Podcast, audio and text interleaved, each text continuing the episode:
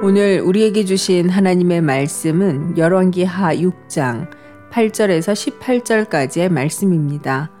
그때의 아람 왕이 이스라엘과 더불어 싸우며 그의 신복들과 의논하여 이르기를 우리가 아무데 아무데 진을 치리라 하였더니 하나님의 사람이 이스라엘 왕에게 보내 이르되 왕은 삼가 아무 곳으로 지나가지 마소서 아람 사람이 그곳으로 나오나이다 하는지라 이스라엘 왕이 하나님의 사람이 자기에게 말하여 경계한 곳으로 사람을 보내 방비하기가 한두 번이 아닌지라.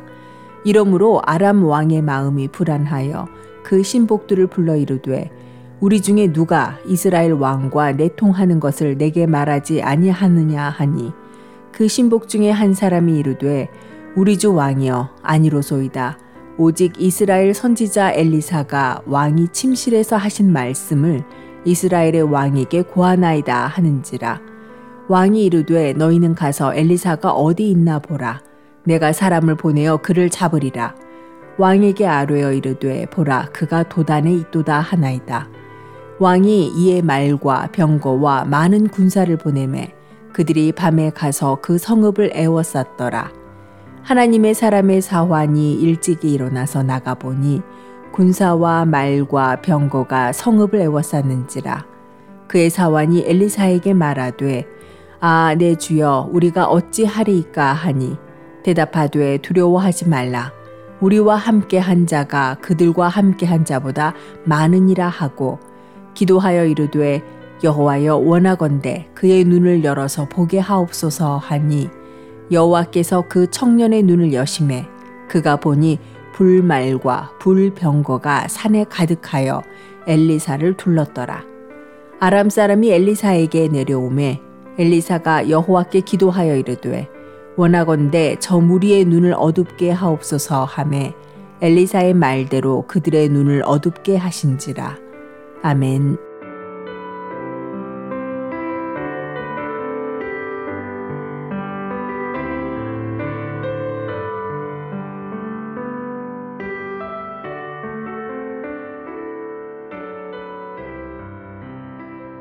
안녕하세요. 2024년 새해 첫 수요 묵상의 시간입니다. 올해도 하나님께서 주시는 은혜가 이 시간을 통하여 풍성하게 넘치기를 축원합니다. 이스라엘과 시리아가 전쟁을 하고 있을 때의 일입니다. 시리아 왕은 신하들과 은밀하게 작전 회의를 했습니다. 시리아 왕은 이스라엘의 영토를 탐내고 있었고 공격할 이스라엘의 지역을 정하고 그 정보를 1급 비밀로 지정했습니다. 그러나 회의가 끝나자마자 이스라엘의 왕은 이 정보를 정확하게 보고받았고 그 지역의 경계를 강화하라라는 명령을 내렸습니다. 시리아 왕은 너무 화가 났습니다. 분명히 자신의 측근 중에 스파이가 있다는 말이 아니겠습니까? 시리아 왕은 자신의 신하들을 문책하기 시작했습니다. 그러나 그 중에 스파이가 있진 않았죠. 신하 중 한 명이 이런 이야기를 해줍니다. 이스라엘에는 엘리사라는 선지자가 있고 하나님께서 엘리사 선지자에게 모든 정보를 계시로 알려주신다라는 사실이었습니다.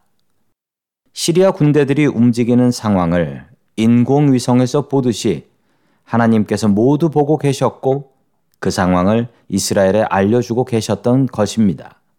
시리아 왕은 영리한 사람이었습니다. 만약 그렇다면 엘리사 선지자를 제거해 버리면 이스라엘은 정보를 얻지 못하게 됩니다. 시리아 왕은 군대를 이끌고 엘리사가 살고 있는 도단을 포위했습니다. 다음 날 아침 엘리사의 종이 아침에 일어나서 보니 시리아 군대가 도단을 완전 포위하고 있는 것이 아닙니까? 엘리사의 종은 겁을 먹었습니다. 도단에는 경비 병력이 없었습니다. 어쩌면 좋을까요? 그러나 엘리사는 종에게 두려워하지 말라라고 명령을 합니다. 하나님의 군대가 시리아 군대보다 더 많다라고 이야기하지요. 그리고 엘리사는 영의 눈이 멀어버린 자신의 종의 눈뜨기를 기도합니다. 엘리사의 종은 영의 눈을 뜨게 되었고 기가 막힌 것을 보게 됩니다. 엘리사를 포위한 시리아 군대들이 있었고 그 시리아 군대를 완전히 포위하고 있는 천군 천사들이 보였던 것입니다. 천군 천사로 엘리사를 보호해 주신 하나님께서 2024년 성도님들과 함께 하시기를 축원합니다. 주님께서 성도님들의 영의 눈을 밝게 하사 보이지 않던 영의 세계를 믿음의 눈으로 바라볼 수 있기를 주의 이름으로 간절히 축원합니다.